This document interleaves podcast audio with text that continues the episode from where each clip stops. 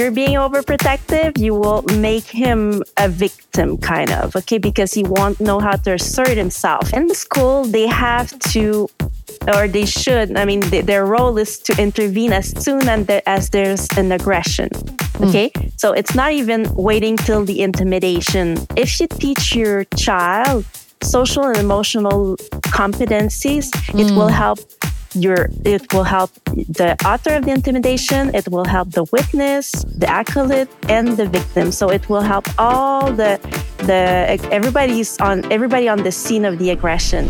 Hello, everyone, and welcome to this podcast. This is a co-production between Aider son enfant dot com and La Fondation Jeunes en Tête. Today, we are talking about the subject that's on everybody's lips, intimidation. Mental health challenges. For over twenty years now, La Fondation Jeunes en Tête has offered mental health awareness workshops all over Quebec's high schools. La Fondation now offers mental health kits for families, youth, and school staff. Free, simple, and lively scientifically validated content to reduce psychological distress. To find out more, go to fondation jeunes en tête dot org.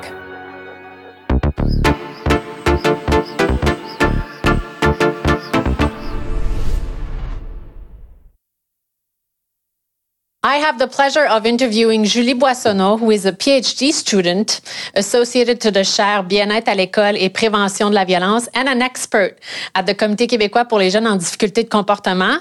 Julie, thank you for being here. You're welcome. Thank you. Well, Julie, I think we need to start by addressing what is intimidation.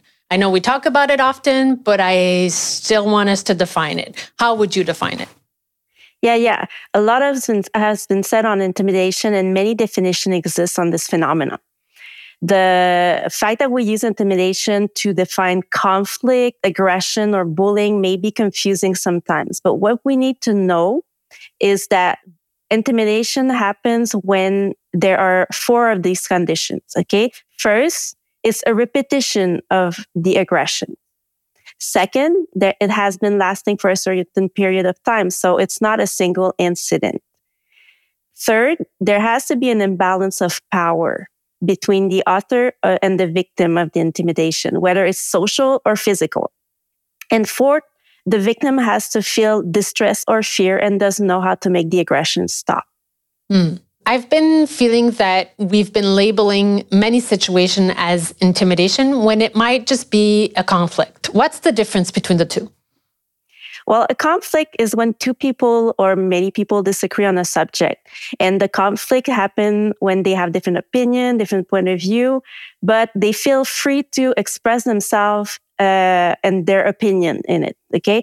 The difference is when some someone from the conflict feel that he is being um, not bullied, but yes, targeted. Ag- targeted, yes, targeted by by someone else, and they they feel fear and distress, and they don't know how to answer. So that could be an aggression, and then aggression leads to intimidation. Well, but conflicts are not always intimidation. And what would be the different types of intimidation? You know, there's the face-to-face one, but there are many other ones. Yes, in fact, there are, well, you can, you can difference two types of aggression, I would say, because first of all, you need to difference aggression between intimidation. Aggression happens individually, like one aggression to an, toward a person. Okay. It can be direct or indirect. And the repetition of these aggressions makes uh, intimidation, you know? So aggression can be either direct and indirect. Direct aggression is face-to-face, as you said, physical and verbal. It's easier to notice. It's easier to intervene on a, on a face-to-face direct aggression because you see them. You see the the, the bully yeah. and you see the victim. Whereas you have the more subtle way that is indirect. Indirect can be uh, social. So it can be rumor spreading, it can be ostracizing, it can be also material, where you will sabotage someone else's belonging or steal someone else's belonging. And it can be electronic. So it can uh, involve your tablet, your phone, your, your, your computer, and social media. A teen is sending nudes to someone. Is that a form of intimidation, you would say? Uh, well, sending your nudes, your own nudes, is not a form of intimidation. But if you share someone else's nudes, yeah. yes.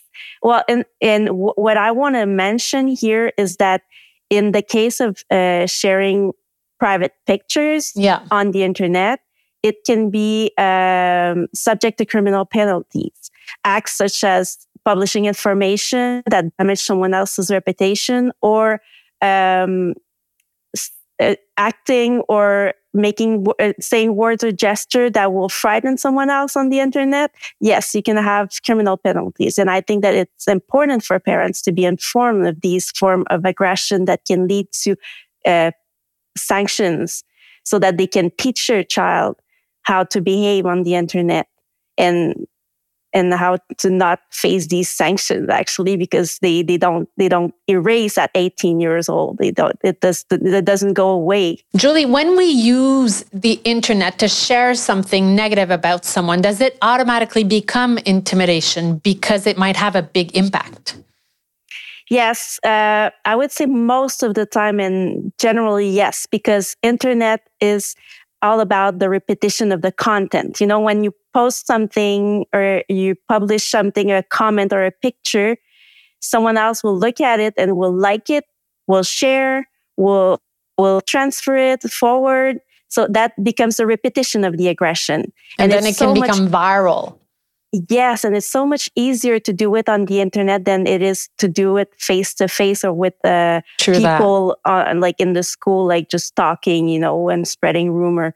So The, there's the repetition of the aggression on the internet, and there's also the permanence of the information mm. that makes it harder for the victim to kind of overcome this this aggression, this intimidation, because you never know, that as a victim, you never know when it's going to come up, from who, and from where. So yeah, it's, because it's, people can share it uh, until the end of time, pretty much. So we're under the impression, or at least I am, that intimidation is everywhere. There's a lot of it. Uh, is that just an impression, or is there really much more than there was? I think, I would say it's more of an impression because it's all over the place, okay? Mm. On the media, on the net, uh, even people talk more about it because we're more sensitive to intimidation than we used to be, uh, let's say, a few decades bef- uh, back. And uh, the fact that we're more sensitive to it makes us more aware of it yeah. as well. Yeah, for but sure. The research that are made uh, on the level of, uh, I would say, school violence, even even in Quebec, says that it's either stable or it's it's uh, lower than it used to be, and that's oh. it, that's because all of the programs that has, uh, that have been installed over the years. Well, I didn't know that. Well, Julie, thank you so much for this. In the next segment together, we will address the different roles in a scene of intimidation.